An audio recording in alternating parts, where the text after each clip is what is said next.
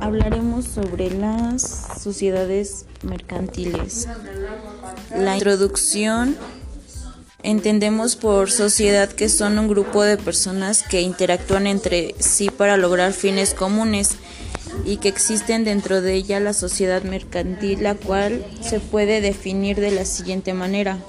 Es sociedad mercantil la que existe bajo una denominación o razón social mediante el acuerdo de voluntades de un grupo de personas llamados socios que, que unen sus esfuerzos y capitales para la realización de un fin común de carácter económico con propósito de lucro.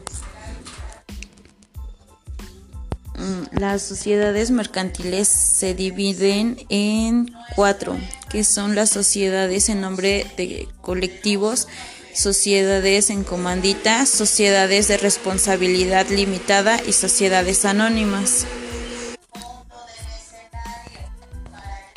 La sociedad de nombre colectivo es aquella que existe bajo una razón social y en la que todos los socios responden de modo subsidiario, limitada y solidariamente de las obligaciones sociales.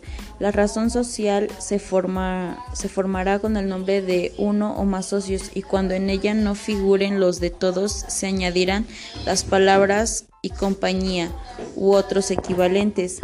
La sociedad en comandita simple es la que existe bajo una razón social y se compone de uno o varios socios comanditados que responden de una manera subordinaria, imitada y solidariamente de las obligaciones sociales y de uno o varios comanditarios que únicamente están obligados al pago de sus aportaciones. La sociedad de responsabilidad limitada se constituye entre socios que solamente están obligados al pago de sus aportaciones sin que las partes sociales puedan estar representadas por títulos negociables al orden o al portador, pues solo serán creíbles en los casos y con los requisitos que establece la ley.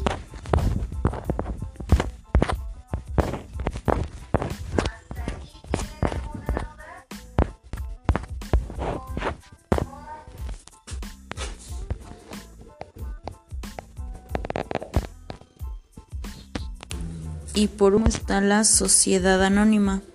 Es una sociedad mercantil capitalista con denominación y capital fundacional representando, representado por acciones normativas suscritas por accionistas que responden hasta por el momento de su aportación.